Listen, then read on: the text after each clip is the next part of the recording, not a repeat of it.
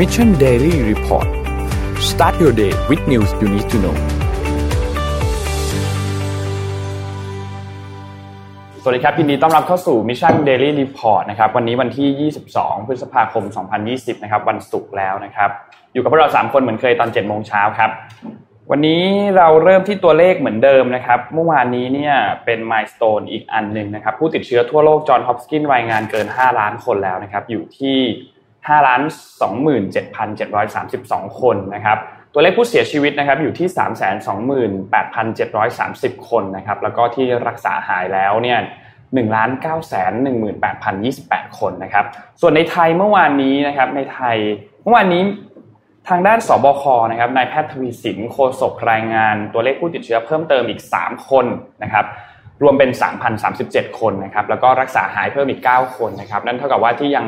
นอนรักษาตัวอยู่ที่โรงพยาบาลมี 84 คน แล้วก็เป็นอีกวันหนึ่งที่ไม่มีตัวเลขผู้เสียชีวิตเพิ่มเติมนะครับ เมื่อวานนี้มีอีกข่าวหนึ่งก็คือทางด้านสภาความมั่นคงแห่งชาตินะครับ หรือว่าสมชนะครับได้มีการมีมตินะครับหลังจากประชุมจบว่าเสนอให้รัฐบาลเนี่ยทำการต่อพรกฉุกเฉินไปอีก 1 เดือนนะครับแต่อย่างไรก็ตามต้องรอทางด้านสบคประชุมวันนี้ แล้วก็เคาะออกมาอีกทีหนึ่งนะครับว่าจะมีการ ต่อพรกฉุกเฉินจริง ๆ หรือเปล่านะครับเดือดแน่นอนเรื่องเนี้ยเดือดซึ่งอันนี้ผมก็ไม่รู้เขาจะตอบไปทำไมเนาะมันเป็นอย่างนี้พี่ นี่คือนี่คือเออเอาเล่าให้ฟังก่อนเมื่อวานผมไปกินข้าวกับเอ่อพี่ตุ้มกับอืมพี่โจธนามาอ่าก็คุยกันเรื่องนี้แหละครับอืมจริงๆมันก็คือเรื่องของการเมืองนะฮะใช่จริงๆม็อบก็ส่วนหนึ่งนะจริงๆม็อบไม่ได้เป็นประเด็นมากแต่ว่า การที่นายกมีร่วมหน้าจมาทั้งหมดเนี่ยมันทำให้พรรคร่วมรัฐบาลเนี่ยแหละ ด้วยอืม คือสามารถคุมอำนาจของพรรคใช่ร่วมรัฐบาลด้วยนะครับ แต่ว่า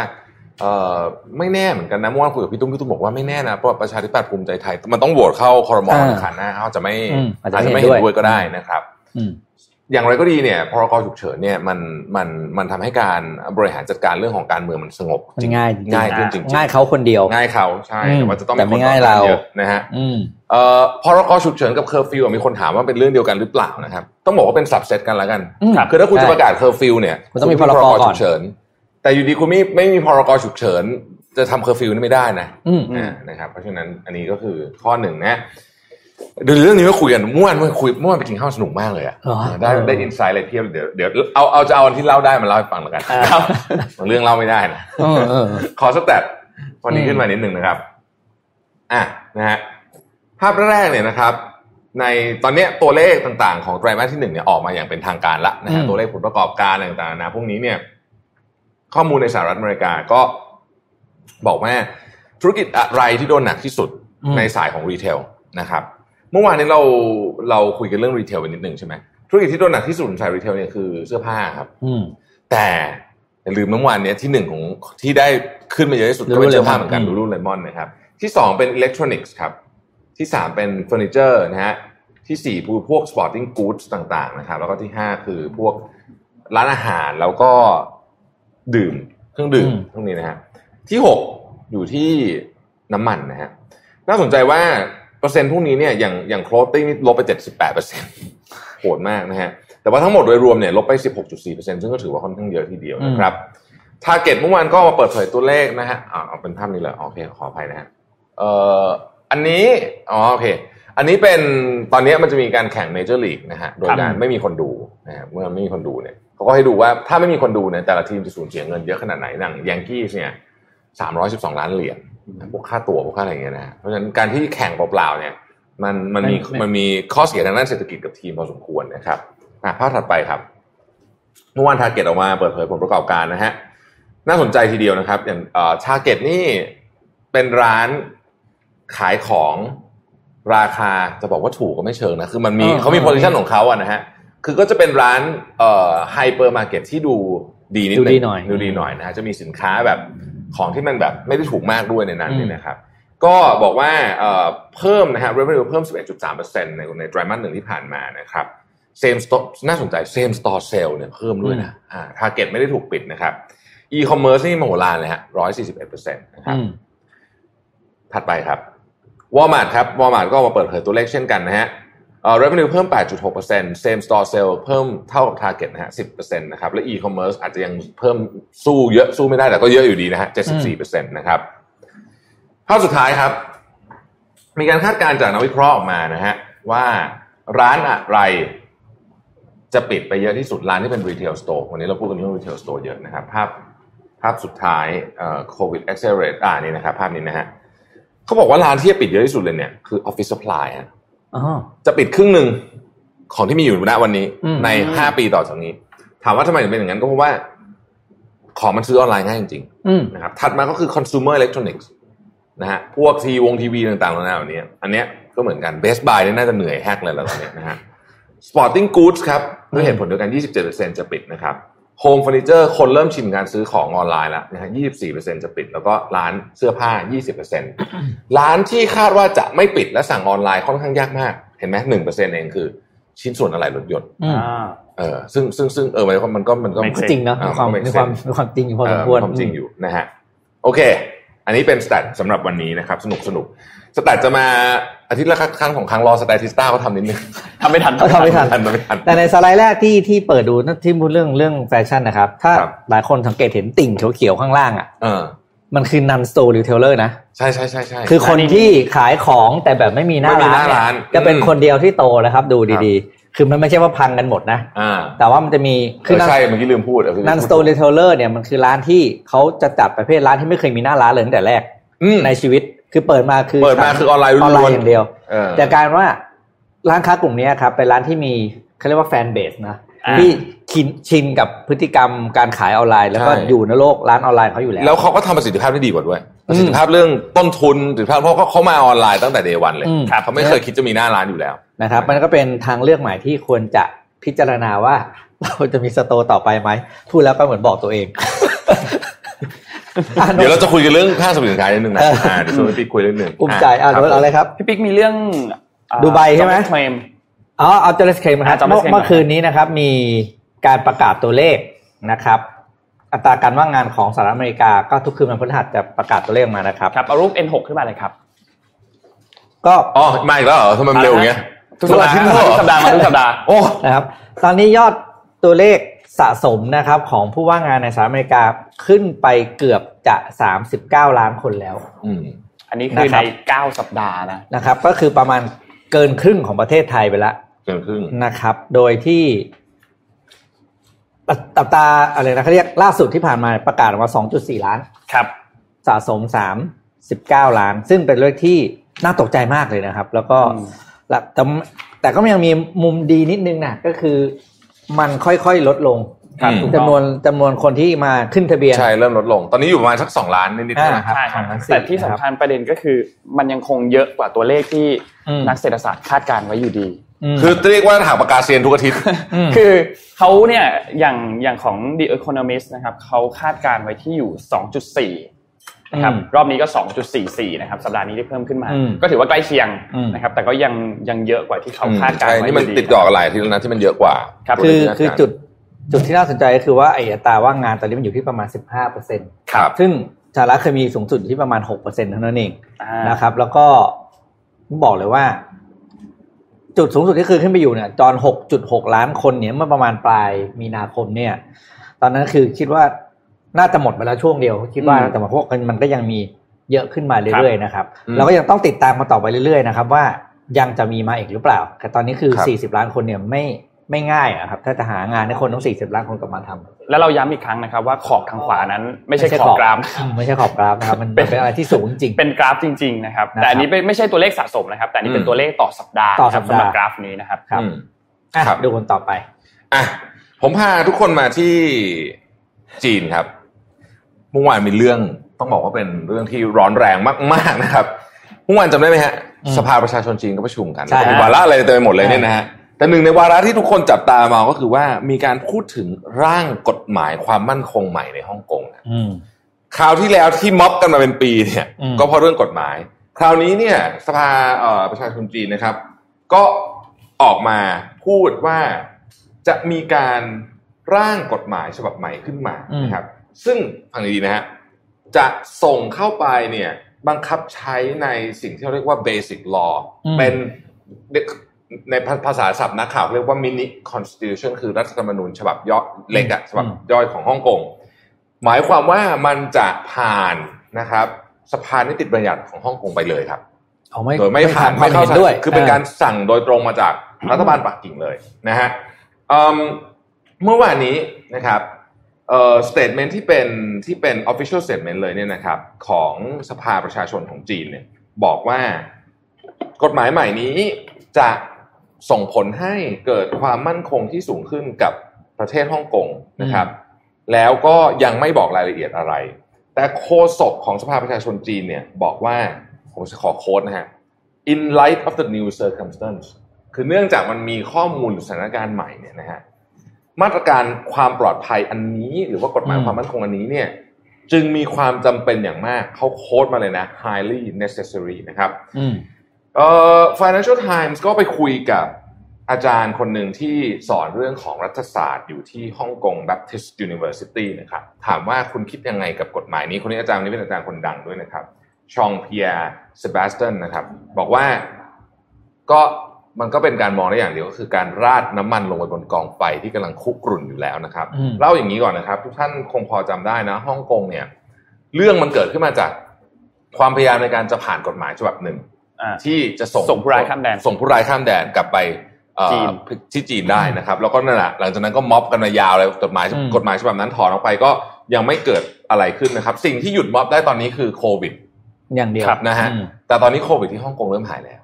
เริ่มมีคนออกมาชุมนุมพอสมควรแล้วนะก่อนที่จะเกิดเรื่องเมื่อวานนี้นะฮะแต่ว่าเรื่องที่เกิดขึ้นเมื่อวานนี้เนี่ย นักวิเคราะห์ทุกคนคาดการณ์ตรงกันว่า จะโหมไฟเรื่องของ ความขัดแย้งในฮ่องกงเนี่ยให้จุดขึ้นมาอีกครั้งอย่างรวดเร็วมากโควิดอืมโควิดอะไรก็ไม่ไม่น่าจะช่วยได้แล้วนะครับ ซึ่งมันน่าสนใจว่า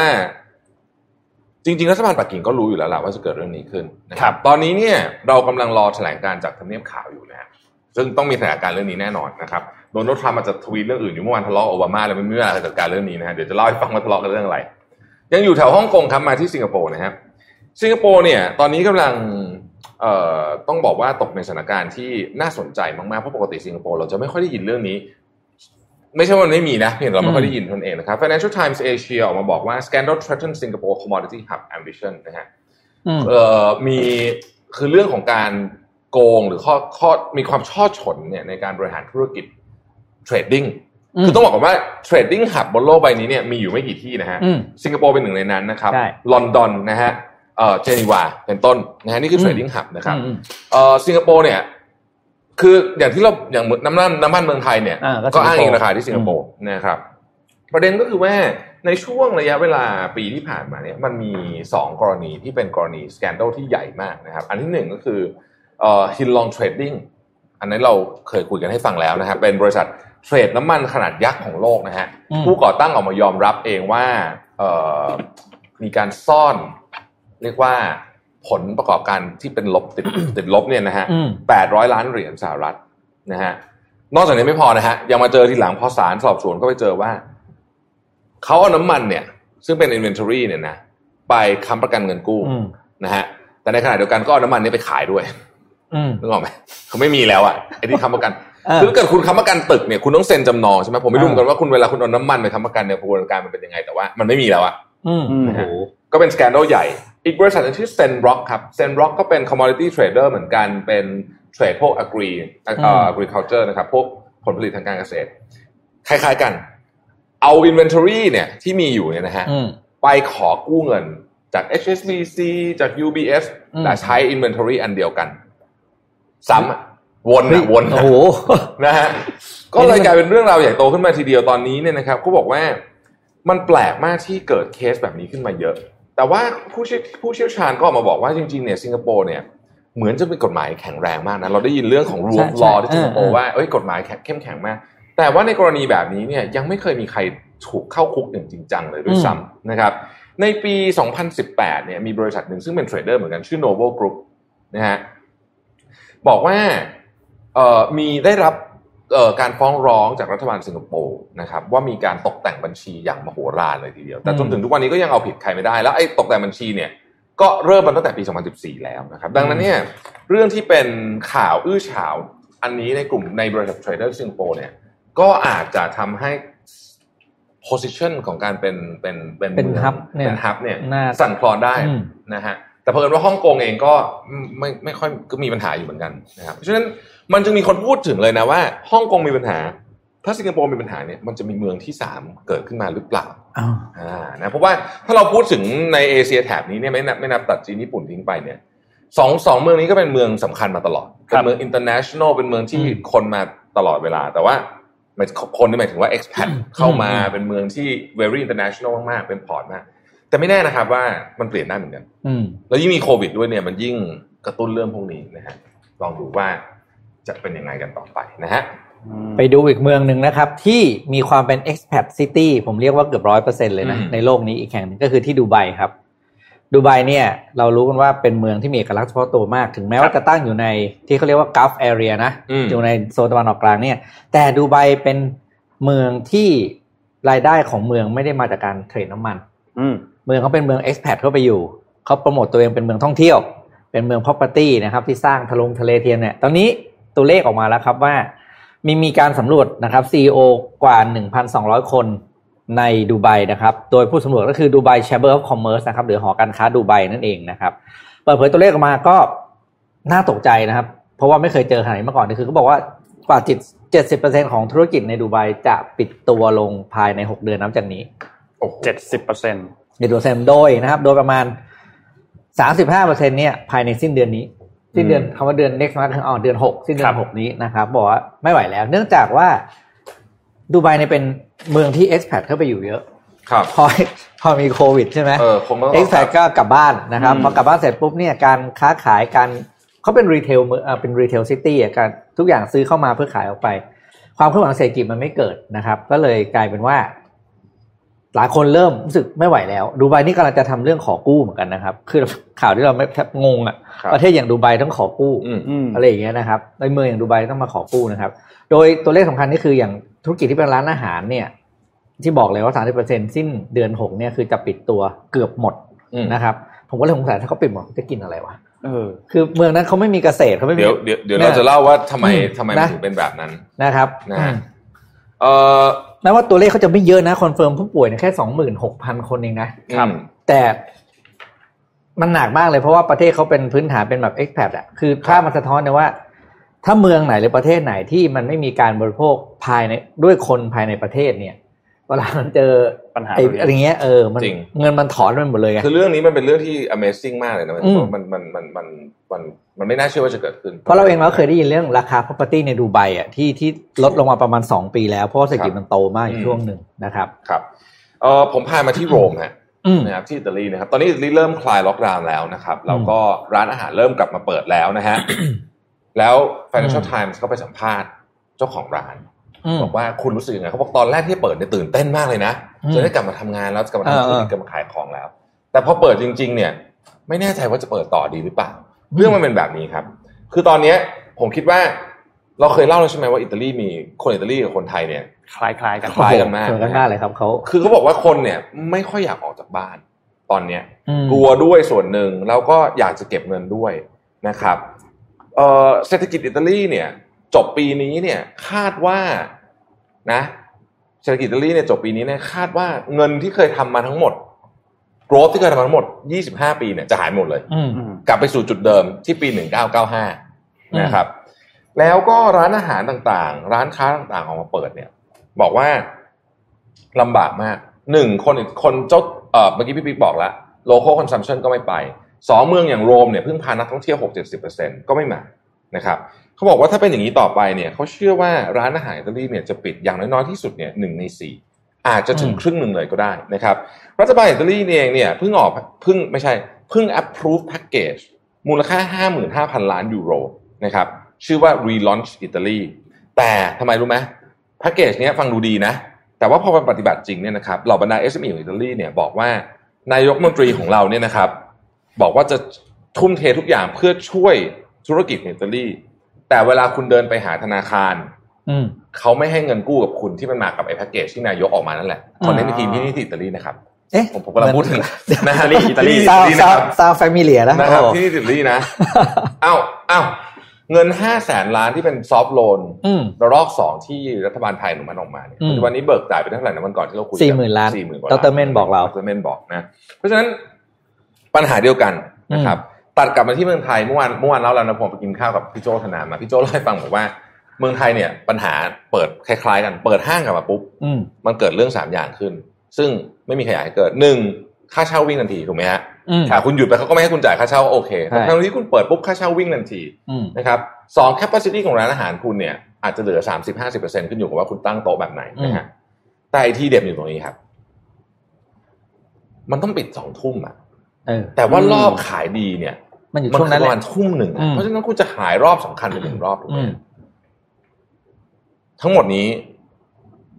อยากปิดไหมอยากเดิน บางทีอยากปิด ไม่อยากดำเนินการต่อ แต่ถ้าคุณอยู่ในห้างเมื่อวานคุยกับพี่โจผมก็เพิ่งทราบเหมือนกัน ห้างเนี่ย มีมัดจำหกเดือน ใช่ เพราะฉะนั้นค่าคุณเช่าปิดอืมก็โดนลิฟต์โดนลิฟต์มัดจำอืมโอ้โห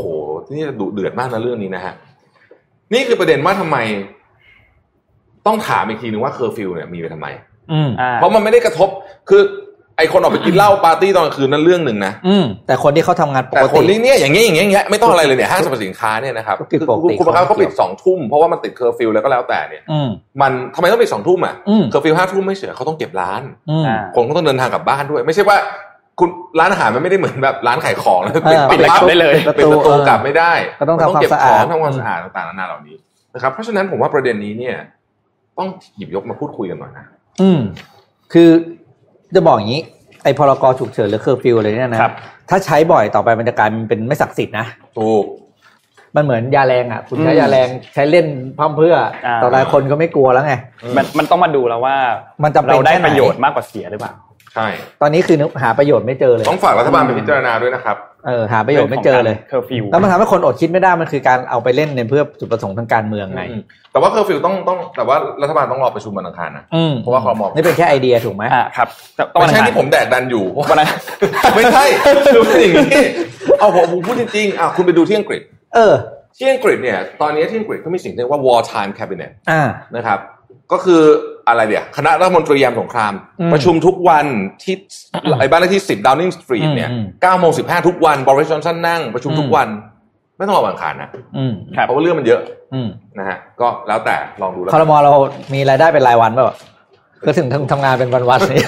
ไม่ใช่คือผมก็ไม่ได้ว่าอะไรเขาก็ทำงานหนักรัฐบาลน่ะเพียงแต่ว่าเรื่องมันเรื่องมันเร็วก็ควรจะต้องคุยกันเยอะนิดนึงไหมอะอืมช่วงครับเนี้ยอ่านมนีนนท์มีเรื่องของการศึกษาเกี่ยวกับเรื่องการศึกษานิดนึงนะครับเมื่อวานนี้มหาวิทยาลัยเคมบริดจ์นะครับได้ออกมาประกาศว่าในปีการศึกษาหน้าเนี่ยคือ 2020ถึง2021 เนี่ยนะครับอืมจะไม่มีการเลคเชอร์แบบ face to face เลย แม้แต่นิดเดียวอืมนะครับ เนื่องจากความกังวลในเรื่องของการระบาดของโควิด -19 นะครับ โฆษกของมหาวิทยาลัยนะครับได้บอกกับ CNBC นะครับว่ามีความเป็นไปได้ที่เราจะต้องทำ social distancing อย่างต่อเนื่อง เป็นระยะเวลาอีกสักพักหนึ่งเลยนะครับ เพราะฉะนั้นทางมหาวิทยาลัยจึงตัดสินใจที่จะยกเลิกการสอบแบบ face to face ในปีหน้า โดยนักศึกษาเนี่ยก็จะเข้าไปเรียนผ่านทางออนไลน์แทนนะครับ แล้วก็อาจจะมีการร่วมเป็นเป็นการสัมมนากลุ่มเล็กๆนะครับ เป็นกลุ่มเล็กๆนะครับในจำนวนไม่มากนักนะครับ บ้าง จริงๆ ตอนนี้ต้องบอกว่าหลาย ๆ มหาวิทยาลัยทั่วโลกณปัจจุบันตอนนี้เนี่ยก็ถูกสั่งห้ามไม่ให้มีการเลคเชอร์ในห้องเรียนอยู่แล้วอืมเป็นการเรียนออนไลน์แทนนะครับ แต่ว่าเคมบริดจ์เนี่ยเป็นที่แรกนะครับที่ประกาศว่าจะยกเลิกภายในในปีหน้าด้วย นะครับส่วนการสอบของปีนี้เนี่ยนะครับมีการประกาศออกมาแล้วอย่างมหาวิทยาลัยออกซ์ฟอร์ดนะครับแล้วก็เคมบริดจ์เนี่ยก็ได้ประกาศเมื่อเดือนมีนาคมแล้วว่าการสอบในภาคฤดูร้อนของปีนี้เนี่ยจะเปลี่ยนเป็นแบบออนไลน์แทนด้วยนะครับซึ่งเรื่องนี้อืมครับเรื่องนี้นำไปสู่คำถามที่น่าสนใจมากว่า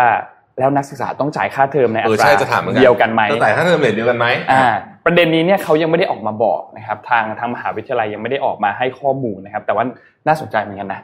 ว่าที่นั่นไม่รู้ว่ารู้แต่ว่าโรงเรียนไทยเก็บค่าเทอมเหมือนเดิมอะ คืออนเนี้ยงงมากเลยอะที่ที่นู้นก็เป็นเหมือนกันที่นู้นก็ยังเก็บค่าเทอมเหมือนเดิมเออที่เราเคยเล่าให้ฟังนะเก็บว่าเก็บที่เท่าเดิมด้วยมอะไรหาอางวิเงี้ทยาลัยต่างๆเนี่ยนักศึกษาเนี่ยก็ไปมีคำร้องเข้ากันเป็นเรื่องเป็นราวเออครับแต่ว่าเขาก็ตอนปัจจุบันนี้ยังยังไม่ได้มีข่าวมาว่าบางแต่แต่เขาช่วยบางอย่างเขาช่วยบางอย่าง คืออาจจะเก็บเท่าเดิมแต่ว่าผ่อนได้อืมแบ่งจ่ายได้จ่ายช้าลงได้อะไรแบบเนี้ยมีอืมนะฮะอืมมีแล้วโอ้โหเรื่องมหาวิทยาลัยหลังจากนี้เนี่ยจะจะเป็นเรื่องมีปัญที่หาโอ้โหจะมันจะหนักมากเลยเขย่าเลยอะอืไม่แต่มันอีก อีกนิดนึงย้อนกลับไปเรื่องเดิม อย่างประเทศอังกฤษเนี่ยเอ่อธุรกิจการศึกษาของเขาเนี่ยถือเป็นธุรกิจที่เอ็กซ์พอร์ตนะคือหมายถึงว่าเป็นธุรกิจที่สร้างรายได้เข้าประเทศจากจากคนอื่นบินมาเรียนเยอะแยะถูกไหมฮะเพราะฉะนั้นเนี่ยการที่นักศึกษาต่างชาติไปไม่ได้เนี่ยโอ้โหสมมุติว่าผมติดจะมหาวิทยาลัยที่อังกฤษปีเนี้ยอืมแล้วผมต้องไปต้องเรียนจ่ายเงินเต็มแต่ผมต้องอยู่บ้านที่เมืองไทยเรียนออนไลน์เนี่ย มันก็ขาดความรู้สึกผเหมือาอนจกันจะไม่ไปนะปะเออเออเนาะเราก็คงไม่ไปนะเพราะฉะนั้นเนี่ยมันน่าสนใจมาก ทีนี้ถ้าเกิดว่าเงินจากเด็กนักศึกษาต่างชาติ ซึ่งเป็น part ใหญ่เนี่ยนะครับอืมไม่เข้าไปที่มหาวิทยาลัยเนี่ย สิ่งที่หายไปเลยอันหนึ่งก็คือ research ซึ่งเป็นเรื่องสำคัญมากครับเราเคยคุยกันแล้วเรื่องนี้ว่าน่ะอืมผมว่าประเด็นนี้ต้องติดตามให้ดีแล้วมหาวิทยาลัยที่ ranking สูงๆเนี่ยโอเคอาจจะไม่ได้เจอปัญหามากเพราะคนก็ยังอยากไปเรียนอยู่ดี แต่มหาวิทยาลัยที่ ranking ต่ำลงมาเนี่ยผมว่าจะเจอปัญหาเยอะถูกใช่ต้เพองราะคนจะไปเรียนได้น้อยลงใช่คนจะเรียนน้อยลง และมหาวิทยาลัยที่แรงต่ำๆเนี่ยจะมีคนไปน้อยมากอืมอืมน่าจะเป็นปัญหาที่ต้อง น่าจะต้องพูดคุยกันเยอะเลยนะครับอะสำหรับเรื่องของการศึกษานี้อะครับ นี่มาดูนี่อาทิตย์หน้าจะเป็นสัปดาห์สุดท้ายของเดือนพฤษภานะผมครับเชื่อว่าหลาย ๆ คนหนึ่งมิถุนาต้องกลับเข้าถูออฟฟิศละอืมถูกค่อนข้างชัวร์นะค่อนข้างชัวร์แต่ว่าที่ Fast Company เขาไปทำรีเสิร์ชมาไปไปทำแบบสอบถามมาครับ อย่าเรียกว่ารีเสิร์ชเลยแล้วกัน ก็เขาตั้งชื่อผลออกมาว่า the office is dead ครับ according to the most startup founder เขาไปทำการสำรวจความเห็นของ founder startup นะครับ ประมาณ 500 กว่าราย ว่าหลังจากปลดมาตรการล็อกดาวน์แล้วเนี่ย จะกลับเข้าออฟฟิศกันไหมอืมนะครับ จะให้จะให้พนักงานทุกคนเนี่ยกลับเข้าไปทำงานที่ออฟฟิศกันหรือเปล่านะครับ ประมาณเจ็ดสิบเปอร์เซ็นบอกว่าจะไม่จะปล่อยให้พนักงาน work from home ต่อไปอ๋ออืมที่อเมริกาใช่ไหมอ่าที่อเมริกานะครับ บอกปล่อยให้ work from home ต่อไปนะครับ โดยที่สามสิบห้าเปอร์เซ็นบอกว่าไม่รู้สึกถึงผลกระทบการทำงานอืม performance ของพนักงาน และประมาณ 16%บอกด้วยว่ารู้สึกเลยว่า productivity ของพนักงานนั้นเพิ่มขึ้นด้วยอืมนะครับหลังจากนั้นคือที่เด็ดกว่าคือประมาณ 70%บอกว่าจะ consider การ downsize office ทันทีทันทีเลยหลังจากนี้คือเมื่อทำได้เพราะรู้สึกว่ามันเป็นสิ่งที่ไม่จำเป็นอีกแล้ว โอ้อันนี้อันนี้นะครับก็จะไปส่งผลกระทบต่อตึกอาคารสำนักงานทั้งหลายสำนักงานเหมือนกันเนาะนะครับเออน่าสนใจ ในประเด็นนี้ อืมอันนี้เป็นประเด็นสั้น ๆ ที่ฝากคิดว่าเพราะว่าหลายคนเริ่มมองแล้วเอ้ยการไม่มีออฟฟิศก็ไม่เป็นไรนี่ อ่าคือมันต้องมีบ้างแหละเออแต่ว่ามันอาจจะไม่ได้เป็นแต่ว่าที่ลักษณะเดิมครับฟังก์ชันอาจจะเปยนแล้วก็ไอ้ป permanent office ใหญ่ๆ ที่เราเคยเช่าอะอาจจะลดความสำคัญลง อืมแต่ co-working space ถ้าในส่วนตัวผม co-working space ยังอยู่ได้นะ ผมว่า co-working เออ space จะเปลี่ยนเป็น format ที่ใหญ่ขึ้น เช่น ให้เอาอืมให้บริษัทนี้เช่าเลย อืมเป็นทั้งแบบเป็นห้องไปเลยเป็นอะไรเป็นฟลอร์นิดนึงเป็นห้องอะไรก็แล้วอืมแต่นะก็จะเป็นแบบนั้น ครับอะอะเจ็เจ็ดดโมโมงงคครึ่รึ่งงเจ็ดโมงครึ่งนะครับ นี่คือปั่นเมื่อกี้เลยนะแบบเสร็จแบบร้อนๆเลยนะฮะ framing question อ่าอ่ามาจาก livemind.com นะครับ โอเค เริ่มเลยฮะอืมันมีการทดลองอันหนึ่งนะครับ โดยช a วัสกี้กับด a นิ e l ล a น n แมนด a นิ e l ล a น n แมนถ้าหากว่าชื่อคุณนะครับ เป็นนักเศรษฐศาสตร์รางวัลโนเบล ผู้เขียนหนังสือเรื่อง thinking fast and slow ถ้าเกิดคุณอยากอ่านหนังสือ behavioral economics แค่เล่มเดียวเท่านั้นในชีวิตนี้ก็ไปอ่านเล่มนี้อืมนะครับ เป็นหนังสือที่อ่านไม่ง่ายนะฮะ แต่สนุกมากอืมนะครับ ใช้ใช้พลังงานเยอะในการอ่านนะครับ มีการทดลองอันโด่งดังอันหนึ่งไม่ใช่การทดลองเป็นเป็น thought experiment นะครับเขาบอกว่ามีโรคระบาดเกิดขึ้นอืมในเมืองของคุณคุณเป็นนายกอืมเทศมนตรีแล้วกันนะครับ ก็อาจจะเปรียบเทียบได้กับเวลาตอนนี้ มีโอกาสไอ้โรคระบาดเนี่ยทำให้ผู้ผู้ผู้คนเสียชีวิต600คน คุณมีทางเลือกสองทางครับนะครับ ในการช่วยเมืองคุณนะครับ ทางเลือกที่หนึ่งครับ ทางเรียกเรียกว่าทางเลือก A แล้วกันนะฮะ คุณจะรักษาชีวิตคนออปชันเนี้ยสมมุติเป็นยาแล้วกัน จะรักษาชีวิตคนได้200คน ทางเลือก B ครับ จะมีโอกาสที่หนึ่งมีโอกาสหนึ่งในสามที่คน600คนจะรอดชีวิตอืมและมีโอกาสสองในสามที่จะไม่มีใครรอดเลย หยุดหยุดที่หน้านี้ก่อนนะครับ ท่านผู้ชมลองทวนอีกทีหนึ่งยาตัวที่หนึ่งรักษาชีวิตได้200คน ยาตัวที่สอง มีโอกาสหนึ่งในสามที่คน600จะรอดชีวิต และมีโอกาสสองในสามที่ไม่มีใครรอดเลยอะอือหือเลือกอะไรรักษาได้ไม่ใช่ปัญหา200เช่าเลือก A หรือ B เอาแค่นี้หนึ่งในสามเลือก A หรือ B ที่คนหกร้อยจะรอดแต่มีโอกาส เลือกอะไรก็ได้เลือกอะไรก็ได้ตอนนี้เพราะจริงๆแล้วคำถามที่ถัดอ่าสำคัญอยู่ที่คำถามถัดไปอ่าอะเราเลือก A อะผมเลือกบีอืมผมเลือกบีอะพี่เลือก B ใช่ไหมเออภาพถัดไปฮะคนส่วนใหญ่เลือก A ครับ 72%เลือกว่า A จะเป็นทางเลือกที่เขาจะใช้นะครับ ทีนี้อะไปต่อ มาใหม่ฮะ ผู้ช่วยอีกคนหนึ่งเดินเข้ามาบอกว่า มียามานำเสนอเหมือนกันสองอืมตัว เป็นตัว C กับตัว D ดออืมตัว C เนี่ย ใช้ยาตัวนี้ปุ๊บมีคนตาย400อืมนะฮะเอ้ยขออภัยจะมีคนรอดเออมีคนมีคนตาย400มีคนตาย400อะมีคนตาย400อ่าแต่ถ้าใช้ยาดีเนี่ย จะมีโอกาสหนึ่งในสามที่จะไม่มีผู้เสียชีวิตอืมและโอกาสสองในสามที่จะมีคนตายหกร้อยคนอืมเลือกอะไร อันแรกตายสี่ร้อยม อันที่สองมีโอกาสหนึ่งในสามที่จะไม่มีผู้เสียชีวิตเลยคือศูนย์เลยอืมและมีโอกาสสองในสามที่มีคนตายหกร้อยคือเกลี้ยง เออเลือกอะไรโอ้โหยากมากแต่ผลมันเท่ากันไง ผมก็เลือกสี่ถ้าอันนี้เลือกสี่อะเออนนท์ไปเลือกดีละนะครับพี่ปิ๊กจะเลือกเป็น norm- เอ่อเป็น minority ตลอดภาพถัดไปฮะอืมคนเลือกดี78เปอร์เซ็นต์อืมประเด็นมันคืออย่างนี้ครับ สีส้มคือ A กับ C เนี่ยย้อนกลับไปดูใหม่นะ A คือรักษาชีวิตได้ 200 คนใช่ไหมครับนะครับ กับ C มีคนตาย 400 คนเนี่ยอืมนะลองมาดูข้อ C นะครับ ขอผ่านไปสองทลายนะฮะเหมือนกันเป๊ะอืมถูกต้องมันคือทางเลือกเดียวกันอืมส่วนข้อ B ที่บอกว่ามีโอกาสรักษาชีวิตคนมีโอกาสหนึ่งในสามที่คนหกร้อยจะรอดชีวิตและสองในสามไม่รอดเลยเนี่ย กับข้อ D dog เนี่ยนะครับ คือมีโอกาสสองในสามที่มีคนตายหกร้อยและหนึ่งในสามที่มีคนตายศูนย์เนี่ย B กับ D dog เนี่ยเหมือนกันอืมทำไมเวลาคุณพูดแบบที่หนึ่ง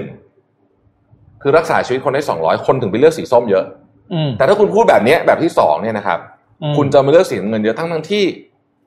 น้ำเงินกับน้ำเงินมันเหมือนกันเหมือนกันป๊ะเป๊ะอืมนี่คือสิ่งที่ว่า framing เวลาคุณลักษณะของการพูดเนี่ย มันส่งผลต่อวิธีการอืม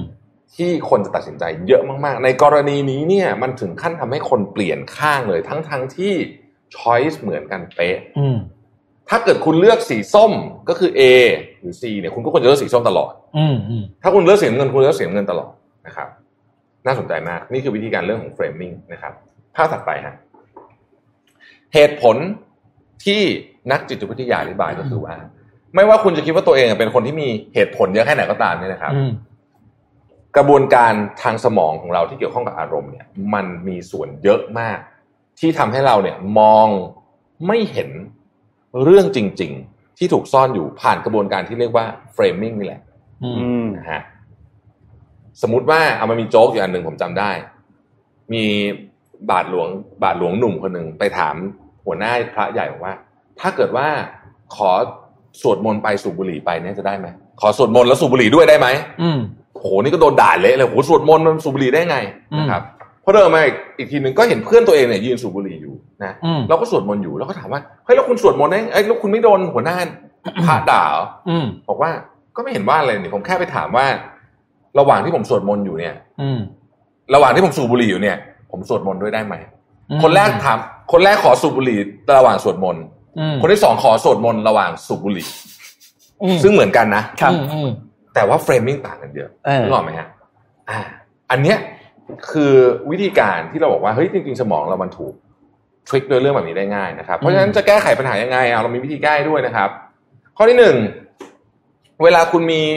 มุมมองอะไรแบบนี้ขึ้นมา คุณมีใครโยนปัญหาขึ้นมาเนี่ยอย่าเพิ่งรับมันแค่นั้นอืมลองหา perspective หรือจากมุมมองจากมุมมองอื่นด้วยนะครับทำยังไงอะข้อที่สองนะครับ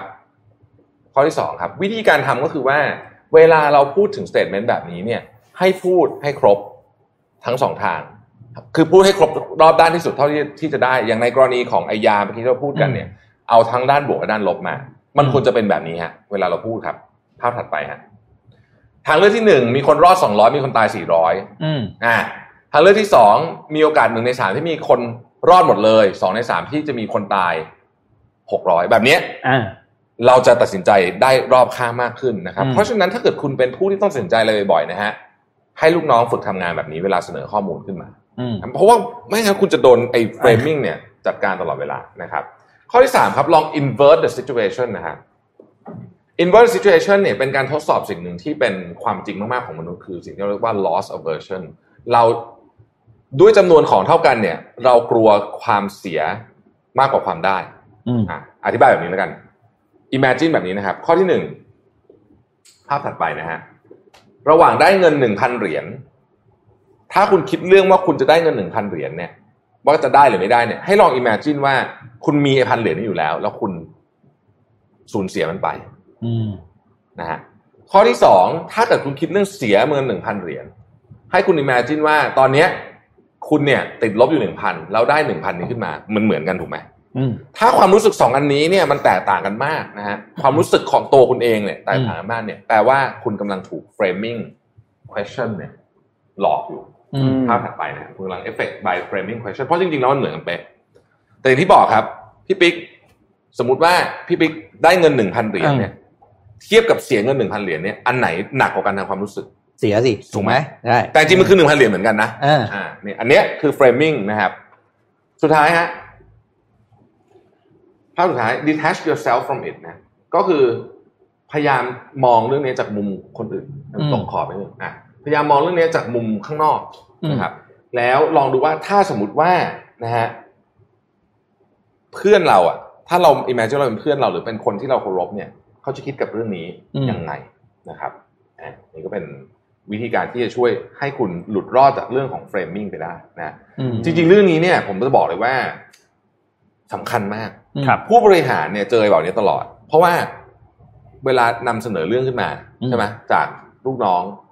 ก็เนี่ยพูดมุมเดียว มันก็จะมาแบบเนี้ย พูดมุมเดียว ถามว่าโกหกมันไม่ได้โกหกเลยนะทั้งหมดไม่มีอะไรอืมโกหกเลยนะฮะแต่ว่ามันเป็นความจริงที่ถูกเฟรมมาแล้วอืมให้ชี้นำว่าจะต้องตัดสินใจอย่างที่ถูกต้องผู้นำเสนออยากจะให้เป็น อ่าใช่นะครับนะครับอืมอะน่าสนใจ ต่อด้วยพี่ทรัมป์ไหมวันนี้พี่อะเราเราเยไปอะที่นี่ที่สหรัฐดีกว่าเราไปอ่าสหรัฐดีพี่กว่เขาเยอะเนี่ยวันเนี้ยอืมนะครับสหรัฐมีเรื่องเยอะนะครับอืมเอาอันแรกก่อนนะครับเมื่อวานนี้เนี่ยวุฒิสภาของสหรัฐนะครับเซเนตนะครับได้ผ่านร่างกฎหมายฉบับหนึ่งนะครับ ชื่อว่า Holding Foreign Companies Accountable Act นะครับ ซึ่งอันนี้เนี่ยได้รับเสียงสนับสนุนจากทั้งสวจากเดโมแครตและฝั่งริพับลิกันเลยนะครับ ร่างกฎหมายฉบับนี้เนี่ยถูกเสนอโดยจอห์น เคนเนดีนะครับซึ่งเป็นวุฒิสมาชิกจากรัฐ ลุยเซียนานะครับพรรคริพับลิกันนะครับในร่างกฎหมายดังกล่าวเนี่ยมันมีรายละเอียดช่วงหนึ่งนะครับที่บอกว่าบริษัทต่างชาติเนี่ยจะต้องทำตามมาตรฐานของสหรัฐ ในเรื่องของการตรวจสอบบัญชี และข้อบังคับทางการเงินต่างๆนะครับและอันนี้สำคัญมาก และบริษัทที่จดทะเบียนซื้อขายในตลาดหุ้นของสหรัฐ จะต้องไม่เป็นเจ้าของหรือถูกควบคุมโดยรัฐบาลต่างชาติ และต้องอนุญาตให้มีการตรวจสอบ และยืนยันถึงข้อเท็จจริงนี้ ซึ่งหากว่าทางผู้ตรวจสอบของสหรัฐเนี่ย ไม่สามารถเข้าตรวจสอบบัญชีของบริษัทได้เป็นระยะเวลา 3 ปี บริษัทนั้นจะถูกสั่งห้าม การซื้อขายหุ้นในตลาดหลักทรัพย์ทันทีอืมฟังยังดูงงๆอยู่ใช่ไหมครับ นอกจากนี้เขายังมีการเพิ่มข้อกำหนด แล้วก็เพิ่มรายละเอียดต่างๆ ในการจะจดทะเบียนในตลาดหลักทรัพย์ของสหรัฐคือพูดง่ายๆคือจะมีการตรวจสอบรายละเอียดให้มันมากขึ้นนั่นแหละ ซึ่งตัวร่างกฎหมายอันนี้เนี่ยจะถูกปรับใช้เข้ากับบริษัทต่างชาติทุกประเทศ แต่เราฟังเรารู้เลยว่าเราเขาหมายเขาถึพูดงถึงใคใครรอืม เราฟังแล้วรู้เลยนะครับว่ามันหมายถึงจีนนะครับทุกคนพูดเป็นเสียงเดียวกันเลยว่าร่างกฎหมายนี้เนี่ยมีเป้าหมายไปที่บริษัทสัญชาติจีน ให้มีการเปิดเผยว่าบริษัทไม่ถูกควบคุมโดยรัฐบาลนั่นเองนะครับแล้วก็เพิ่มความโปร่งใสในการตรวจสอบบริษัทด้วยนะครับดูจากการสนับสนุนอย่างล้นหลามของวุฒิสภาเนี่ยก็พอจะตีความได้ว่าเรื่องนี้เนี่ยมันมาจากเรื่องของความไม่พอใจเกี่ยวกับ โควิด -19 ด้วยเรื่องของการเพิกเฉยต่อการตรวจสอบตามมาตรฐานของสหสหรัฐแบบที่เคยมีมาก่อนหน้านี้ด้วยนะครับจอห์นเคนเนดีเนี่ยวุฒิสมาชิกนะครับเขากล่าวว่าร่างกฎหมายอันนี้เนี่ยต้องการมุ่งเป้าไปที่จีนโดยตรงหยุดการโกงที่เกิดขึ้น และจีนต้องทำตามกติกานะครับ ซึ่งอันนี้เนี่ยในขั้นตอนต่อไปเนี่ยตัวร่างกฎหมายหลังจากที่ทางวุฒิสภาทำการผ่านร่างอันนี้เรียบร้อยแล้วเนี่ยนะครับก็จะถูกส่งไปให้สภาคองเกรสทำการพิจารณาต่อ แล้วก็ลงมติ นะครับและหลังจากนั้นถึงจะเป็นการลงนามโดยโดนัลด์ทรัมป์เพื่อบังคับใช้เป็นกฎหมายนะครับโดยเรื่องนี้เนี่ยมันมาในช่วงเวลาเดียวกันกับประเด็นของร้านกาแฟ Luckin Coffee นะครับอืมเรื่องของ Luckin Coffee เนี่ยคือเขาเพิ่ง IPO ไปเมื่อปีที่แล้วนะครับอืมและเพิ่งมีการตรวจสอบบัญชีกัน และค้นพบว่ารายงานตัวเลขยอดขายเกินจริงไปเนี่ยประมาณ 310 ล้านดอลลาร์สหรัฐ อันนี้ในไตรมาสที่ 2 ถึงไตรมาสที่ 4 ของปี 2019 เมื่อปีที่แล้วนะครับอืมซึ่ง ตอนนั้นเนี่ยก็มีการพูดคุยนะครับ เมื่อประมาณเดือนสองเดือนที่ผ่านมาเนี่ย อาจจะถูกถอดรายชื่อออกจากตลาดหลักทรัพย์ NASDAQ ด้วยนะครับ ซึ่ง Luckin Coffee เนี่ยเขาก็ถูกสั่งห้ามไม่ให้ซื้อขายหุ้นตั้งแต่วันที่ 7 เมษายนที่ผ่านมาเมื่อเดือนที่แล้วนะครับ ซึ่งตอนนี้ก็อยู่ในกระบวนการตรวจสอบ แล้วก็มีหน่วยงานกำกับดูแลเหล่า regulator ของทั้งสหรัฐ แล้วก็ทั้งจีนเนี่ยก็ช่วยกันตรวจสอบนะครับ เบื้องต้นเนี่ยทาง Luckin Coffee นะครับเขาได้ทำการไล่ CEO แล้วก็ไล่ COO ออกไปแล้วนะครับ ส่วนพนักงานอีก 6 คนที่ถูกกล่าวหาว่ามีส่วนร่วมกับการรู้เรื่องธุรกรรมในครั้งนี้เนี่ยก็ถูกระงับการเป็นพนักงานชั่วคราวแล้วด้วย สถานการณ์ล่าสุดตอนนี้เนี่ยคือทางบริษัทก็ได้ยื่นเรื่องขออุทธรณ์ไปแล้วนะครับ ซึ่งจะมีจะใช้เวลาประมาณ 45 วันนะครับ แล้วก็เมื่อวันพุธที่ผ่านมากลับมาซื้อขายหุ้นได้แล้วหุ้นก็ร่วงลงไปทันที 35%อืมหลังจากที่กลับมาซื้อขายได้ นะครับ ซึ่งเรื่องนี้ก็เกิดขึ้นในช่วงเดียวกันพอดีนะฮะนนท์ขอไปต่อที่เรื่องทรัมป์ประจำวันเลยแล้วกันอืมแล้วเข้าช่วงทรัมป์ประจำวันกันนิดนึงนะครับ วันนี้มีหลายเรื่องมากสำหรับทรัมป์นะครับ เมื่อวานนี้เอาเรื่องแรกก่อนนะครับ เอาเรื่องแรกก่อนนะครับ เรื่องแรกเนี่ยคือเมื่อวานนี้นะครับทรัมป์ได้ให้สัมภาษณ์นะครับ แล้วก็นักข่าวเขาก็ถามเกี่ยวกับว่าให้คุณออกมากดดันให้ผู้ว่าการรัฐเนี่ยทำการเปิดเมืองอืมแล้วถ้าเกิดว่ามันมีการระบาดในระลอกที่สองขึ้นมาคุณจะทำยังไงอืมทรัมป์บอกแล้วนะครับว่า ไม่ว่ามันจะเกิดอะไรขึ้นนะครับ จะมีอุปสรรคหรือว่าพูดง่ายๆคือเขาหมายถึงถ้ามีการระบาดในรอบที่สองจริง ๆ เนี่ย we are not closing our country again เราจะไม่ปิดเมืองอีกแล้ว แม้ว่าจะเกิดการระบาดในระลอกที่สองนะครับเขาก็พูดแบบหงุดหงิดหงุดหงิดเพราะว่านักข่าวถามเขาบ่อยเรื่องนี้นะครับ ก็น่ากลัวเหมือนกันนะอืมถ้าเกิดการระบาดอีกรอบนึงจริงครับเรียกว่าใจเด็ดมากๆใจเด็ดมากลุงทำแค่ขึ้นง่ายมากนะเวลานักข่าวถามนะอ่าใช่ขึ้นแบบปี๊ดมากอืม นะฮะๆนะครับ แล้วก็มีทวิตของทรัมป์นะครับ ขอรูป N3 ขึ้นมานะครับ อันนี้เนี่ยเขาบอกว่า w a c k o เนี่ยจริงๆเป็นคำแสลงแปลว่าแบบพวกบ้าอะไรประมาณเนี้ยเขาบอกว่าพวกบ้าในจีนเนี่ยเพิ่งอืมปล่อยข้อมูลออกมา แล้วก็โทษคนอื่น ยกเว้นจีนว่าอืมไวรัสว่าไอเนี่ยไอเรื่องไวรัสที่มันฆ่าคนทั่วทั้งโลกตอนนี้เนี่ยนะครับเขาก็บอกว่าจริง ๆ แล้วเนี่ยเรื่องนี้เนี่ยมันเป็นความแบบ ไม่ดีของจีนอะมันเป็น incompetence of China นะครับไม่ใช่เรื่องอื่นเลยที่มันกำลังฆ่าคนทั้งโลกทั่วทั้งโลกอยู่ตอนนี้นะครับ ไปที่รูป N4 ต่อครับ อันเนี้ยแรงมากเป็นครั้งแรกปกติเวลาทรัมป์ออกมาพูดถึงสีจิ้นผิงเนี่ยเขาญาติดีกันตลอดนะเออเขาเป็นมิตรกันตลอดนะครับ แต่ประโยคนี้เนี่ยเขาบอกว่าตอนนี้เนี่ยเรื่องราวที่มันเกิดขึ้นอยู่ที่สถานการณ์ในสหรัฐมันแย่ ในยุโรปมันแย่เนี่ยแล้วดูอันข้างล่างนะครับ it all comes from the top อืมอืม คือมันมาจากข้างบนทั้งนั้นก็คือซึ่งพูดถึงประโยคนี้แหละ คือประโยคที่หมายถึงสีจิ้นผิงนะครับอืม they could easily have stopped the plague but they didn't เขาสามารถหยุดการระบาดนี้แบบง่าย ๆเลย แต่จีนไม่ทำน่าซึ่งนั่นก็พูดเป็นในๆว่าสีจิ้นผิงเนี่ยแหละ เป็นคนปล่อยให้เกิดการระบาดแบบนี้นะครับ รูปต่อไปครับ N5 ครับ แล้วก็เขาบอกว่าตอนนี้เนี่ยจีนกำลัง มีข้อให้ข้อมูลแล้วก็เหมือนกับว่าต้องการที่จะให้โจไบเดนเนี่ยชนะการเลือกตั้งในการเลือกตั้งประธานาธิบดีในช่วงปลายปีนี้ แล้วเขาจะได้ทำการ rip off the United States ก็คือก็คือคือเอาเปรียบสหรัฐอีกครั้งหนึ่งอืมประมาณนี้นะครับ หลังจากที่เขาเนี่ยก็ได้ทำมาเป็นเวลาเวลาหลายสิบปีแล้ว จนเขาเพิ่งจนทรัมป์เพิ่งเข้ามา แล้วก็อืม ชอบนั่นชแหอบละครับคำว่า sleepy Joe Biden พี่โจไบเดนเขาเขาจะมีคำศัพท์อย่างนี้ตลอดต้องไปแดกดันเขาอีกเขาเขาจะแดกดันทุกคนนะครับอืม fake news CNN เออแล้วก็ do nothing democrat อะไรอย่างเงี้ยนะครับเออเขาจะมีคำศัพท์แดกดันอยู่ทุกคนอยู่ตลอดเวลานะครับสำหรับโดนัลด์ทรัมป์ก็อ่าคิดคิดว่าเขามีทีม PR มันหรือแกทวีตเองตลอดอยากรู้เหมือนกัน sleepy Joe Biden ด้วยบางทีก็รู้สึกเหมือนกับว่าทีม PR จะอยากไปยึดมือถือกันมาเหมือนกันนะฮะเออ หยุดไม่อยู่จริงๆคนคนนี้รัวมากนะครับอันนี้แล้วครับอะครับผม ตอนนี้ความสัมพันธ์ของจีนสหรัฐนี่แย่มากจริงๆแย่มากคือแบบแย่มากเป็นอย่างเนี้ยที่แย่ล่าสุดเนี่ยนะครับ อย่างต่อเรื่องตลาดหุ้นของ Luckin Coffee นิดนึงเนี่ย ไปตู้นะครับ Search Engine อันดับหนึ่งของจีนเนี่ยกำลังคอนพิจารณาที่จะถอดตัวเองออกจากตลาด NASDAQ นะ เพราะว่าราคาหุ้นของตัวเองเนี่ยลดลงจากตอนที่เคยอยู่ที่เป็นราคานิวไฮเมื่อปี 2008 เนี่ย ถึงวันนี้ลดลงมา 60%แล้วอืม แล้วก็พอจะมีมาตรการต่างๆที่นนท์เพิ่งพูดนะครับ เรื่องอาการกฎหมายที่เรียกว่าคุมเข้มการ listing บริษัทจากจีนอะไรเข้ามาเนี่ยครับก็เลยบอกก็เลยเดาทางบอกว่าไม่ค่อย comfortable ที่จะเทรดในตลาด NASDAQ อีกแล้วอืมนะครับ ซึ่งมีความเป็นไปได้ว่าก็อาจจะเลิกเลิกเทรดที่นั่นนะครับ คือมันเหมือนการถอนทับอะ ใช่ คือตอนนี้เออจะได้ยินคำว่า decoupling เยอะมากนะก็อืมคือเหมือนกับการแยกออกมาเอ่อ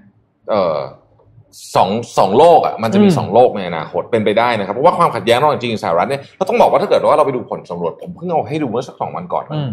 เอ่อความไม่พอใจจีนของประชาชนสหรัฐเนี่ยมันไม่ใช่เฉพาะพรรคเดพับริกันนะอืมมันขึ้นหมดนะเดโมแครตก็เหมือนกันนะครับนั่นหมายความใช่ว่าถ้าเป็นประเด็นเรื่องนี้แล้วเนี่ยอืมทั้งสองฝั่งทั้งหมายถึงทั้งสองฝั่งการเมืองของสหรัฐเนี่ยเหมือนจะมีความคิดเห็นในทางเดียวกันโอเคมันอาจจะมีประเด็นปลีกย่อยที่แตกต่างกันบ้างนะฮะ แต่ว่ารวมๆแล้วเนี่ย มันอืมไปในทิศทางนั้นนะอ่าฉะนั้นเรื่องนี้น่ากลัว เพราะว่าอืมถ้าความขัดยิ่งความขัดแย้งมันเยอะขึ้นเท่าไหร่เนี่ย โอกาสที่อืมเราจะเห็นสงคราม ใช้คำว่าเกือบเกือบๆเย็นแล้วคงไม่ถึงกับสงครามเย็นนะแต่ว่าครัเป็บนสงครามอย่างนั้นนะอืมก็มีโอกาสสูงขึ้น แล้วก็ถ้าเกิดเป็นอย่างนั้นปุ๊บเนี่ย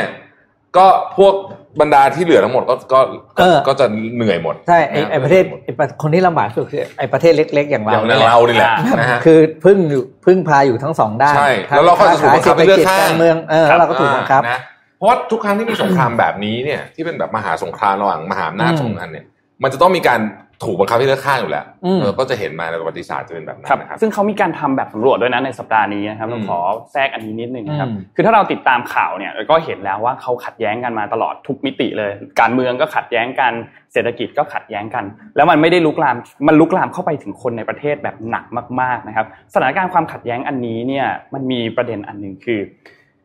มันเริ่มเกิดการไม่ไว้วางใจในการซื้อสินค้าของอีกประเทศหนึ่งกันมากขึ้นนะครับคือจีนไม่ซื้อของสหรัฐสหรัฐเองก็ไม่ซื้อของจีนเหมือนกันคือต่างฝ่ายก็ต่างแอนตี้กันเนี่ยนะครับจากการสำรวจนะครับโดย Deutsche Bank นะครับเขาพบว่าชาวอเมริกัน 41%นะครับจะไม่ซื้อผลิตภัณฑ์ที่เป็น made in China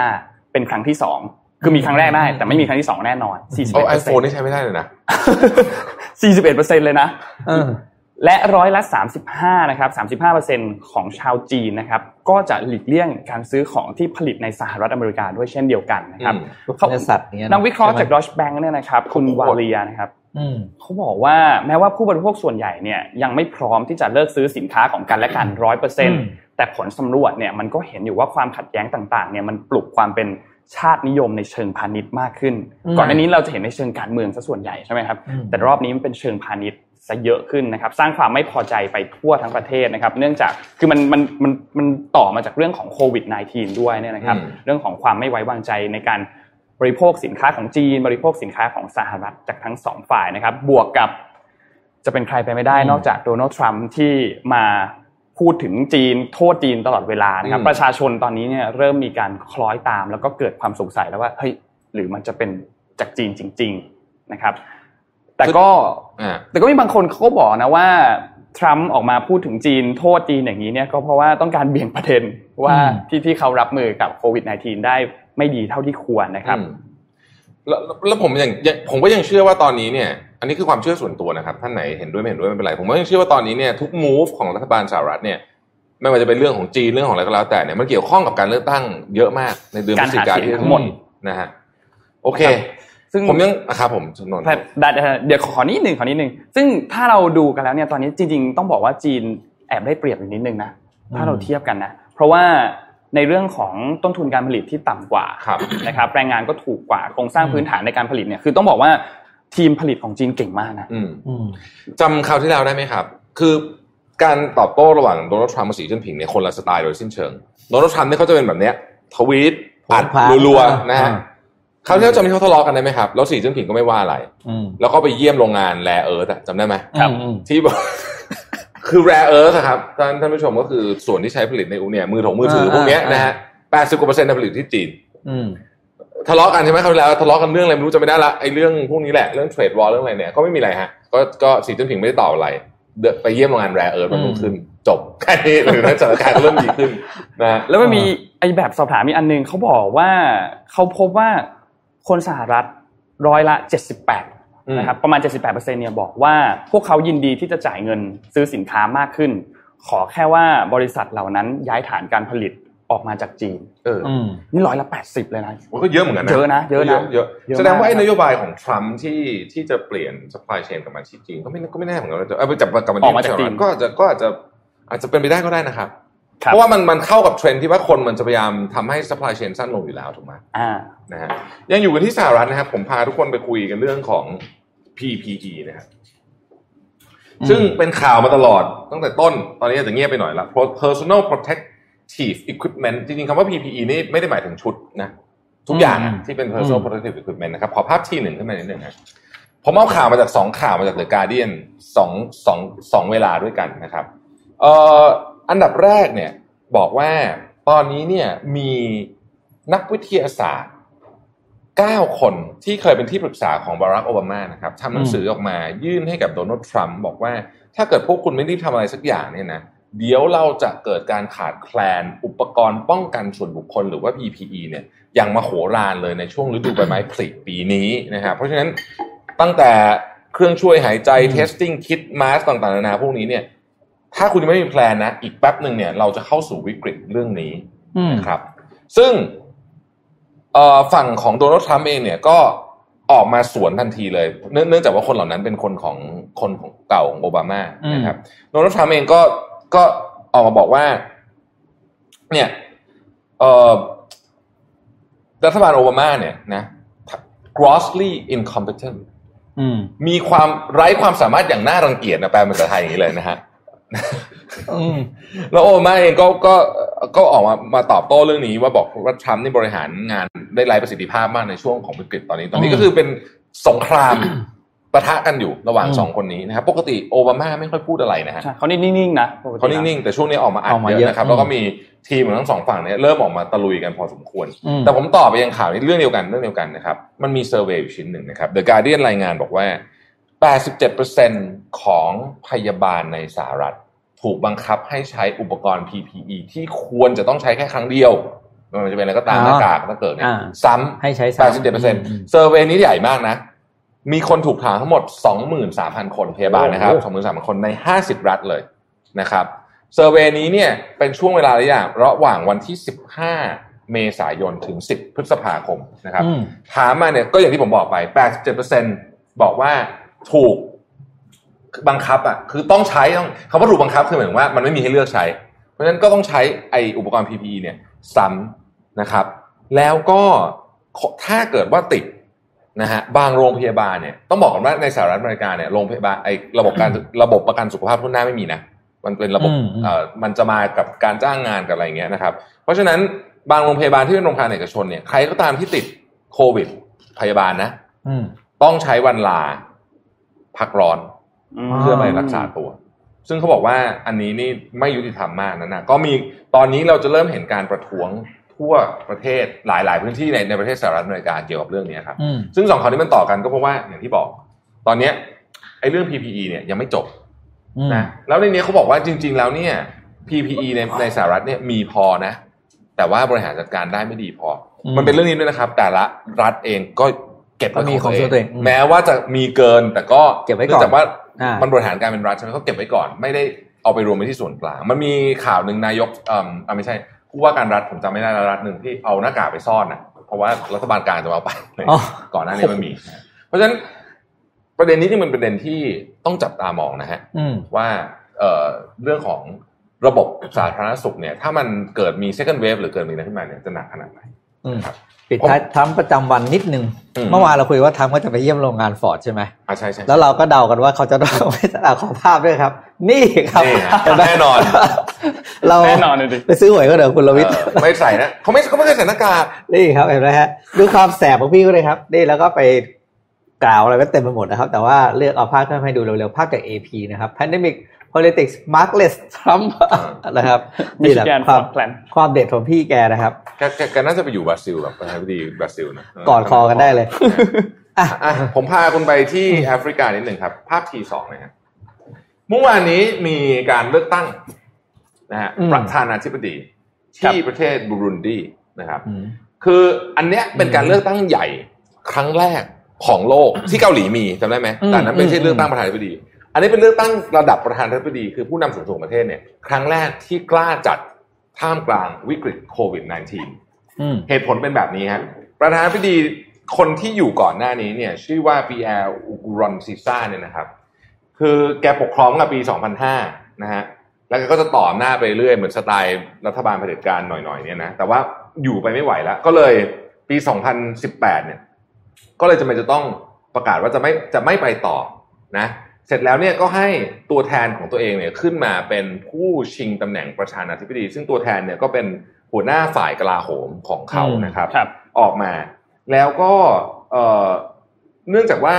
มันมีความผมผมตอนนี้ขอเรียกฝ่ายรัฐบาลและฝ่ายค้านแล้วกันนะฮะฝ่ายค้านเนี่ยก็บอกว่าเฮ้ยจะมาจัดเลือกตั้งในตอนนี้อืมใช่ไหมมันอยู่แบบ in the middle of crisis นะฮะตัวคนที่เป็นผู้ท้าชิงประธานาธิบดีของฝ่ายรัฐบาลบอกว่าผมอ่านนะครับผมอ่าน Don't be afraid God loves Burundi and if there are people who have tested positive it is so that God may manifest His power in Burundi นะฮะ ซึ่งเป็นคำพูดที่คือคือคือนักระบาดวิทยาฟังมึนเลยอะอืมไม่รู้ทำไงต่อเลยนะฮะไปไม่ถูก็กปรากฏว่าปรากฏว่าจัดจริง ๆ นะครับ ก่อนหน้านี้เนี่ยรัฐบาลบูรันดีเนี่ยถูกกล่าวหาจากเอ่อองค์กรสิทธิมนุษยชนว่า เขาเรียกว่าใช้กำลังในการข่มขู่ฝ่ายตรงข้ามนะฮะอืมถึงขั้นฆ่าและจับนะฝ่ายตรงข้ามที่เป็นอืมฝ่ายตรงข้ามทางการเมืองนะครับโอ้โหแล้วก็ตอนเนี้ยก็รีบจัดเลือกตั้ง เพราะว่าเกรงว่าจะเอ่อสูญเสียอำนาจในช่วงเวลานี้นะครับ ซึ่งก็มีคนออกมาประท้วงอะไรต่างๆมานามากมาย คนก็ออกมาเลือกตั้งเยอะนะครับ ผลการเลือกตั้งเนี่ยจะออกวันที่ 4 มิถุนายนนี้ ซึ่ง เขาบอกว่าถ้าเกิดว่ามันไม่เป็นไปตามที่ควรจะเป็น คือมีการโกงหรืออะไรต่างๆ เหล่านี้ขึ้นมาเนี่ย รับรองว่าคนแม่งออกมาประท้วงอีกเพียบแน่นอนนะครับอืมซึ่งอันนี้ก็จะทำให้เห็นว่า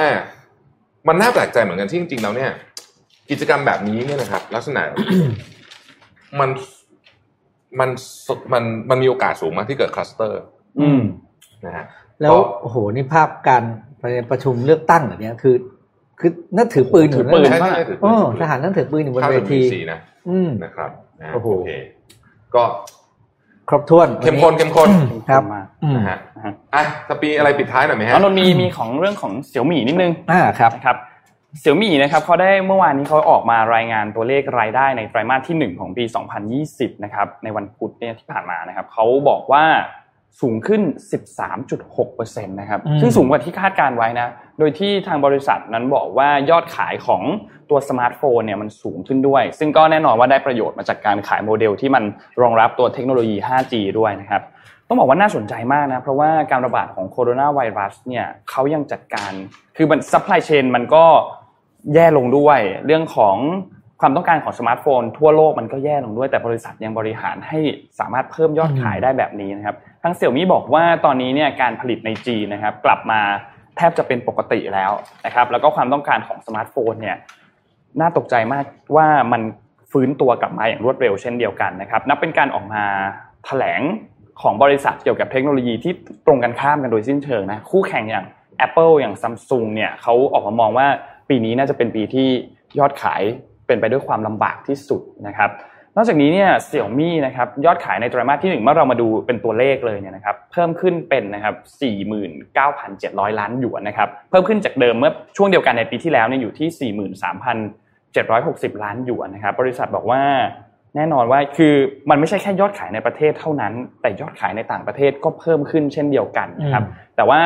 โดยรวมแล้วเนี่ยอย่างไรก็ตามนะครับเขาบอกว่ากำไรของบริษัทเนี่ยก็ลดลงประมาณ1ใน3 เนื่องจากมูลค่าของบริษัทที่เสี่ยมี่ไปลงทุนเนี่ยมันโดนกระทบจากเรื่องโควิดเยอะนะครับอืมพอคิดภาพเป็นโดยรวมแล้วเนี่ยมันก็หายไปเยอะนะครับ เมื่อเรามาดูอัตราส่วนรายได้ของบริษัทเนี่ยพบว่ารายได้ส่วนใหญ่เนี่ยมาจากการขายโทรศัพท์มือถือ แต่มันก็มีรายได้ที่มาจากการขายโฆษณาออนไลน์ ขายฮาร์ดแวร์ให้กับผู้บริโภคที่เป็นชิ้นอื่นๆ เช่นเดียวกันที่เราเห็น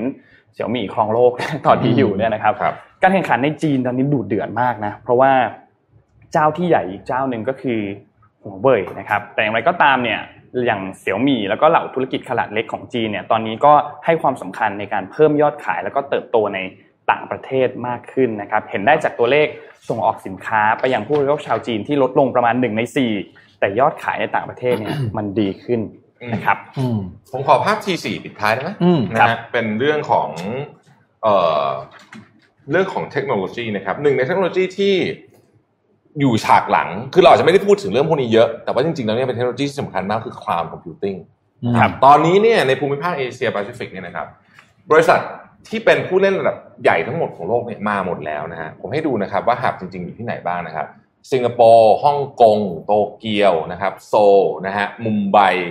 เอ่อ เมลเบิร์น ซิดนีย์ อันนี้คือใหญ่สุดนะครับ ที่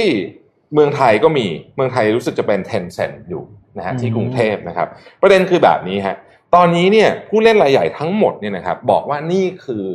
พื้นที่ที่มีอัตราการเจริญเติบโตสูงที่สุดนะครับแล้วก็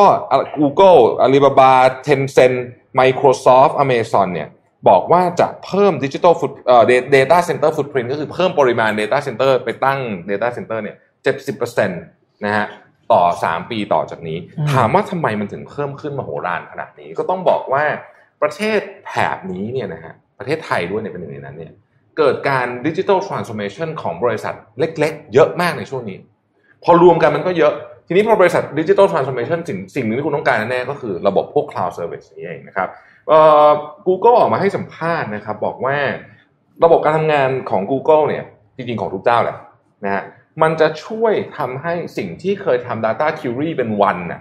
เหลือเป็นหลักนาทีหรือเป็นหลักวินาทีด้วยอืมซ้ำในการใช้ Google Cloud อืมดังนั้นเนี่ยของระบบพวกนี้จึงเป็นพื้นฐานสำคัญในการทำธุรกิจไม่แพ้อินฟราสตรักเจอร์สำคัญอื่น ๆนะครับเอ่อ Google เนี่ยจะเป็นบริษัทสหรัฐขนาดใหญ่บริษัทแรกนะครับ ที่จะตั้ง Data Center ที่จาการ์ตานะฮะอืม ซึ่งจะเสร็จสมบูรณ์ในปีนี้นะครับ แล้ว AWS คือ Amazon Wireless Service เนี่ยนะครับอืมก็จะมาในปี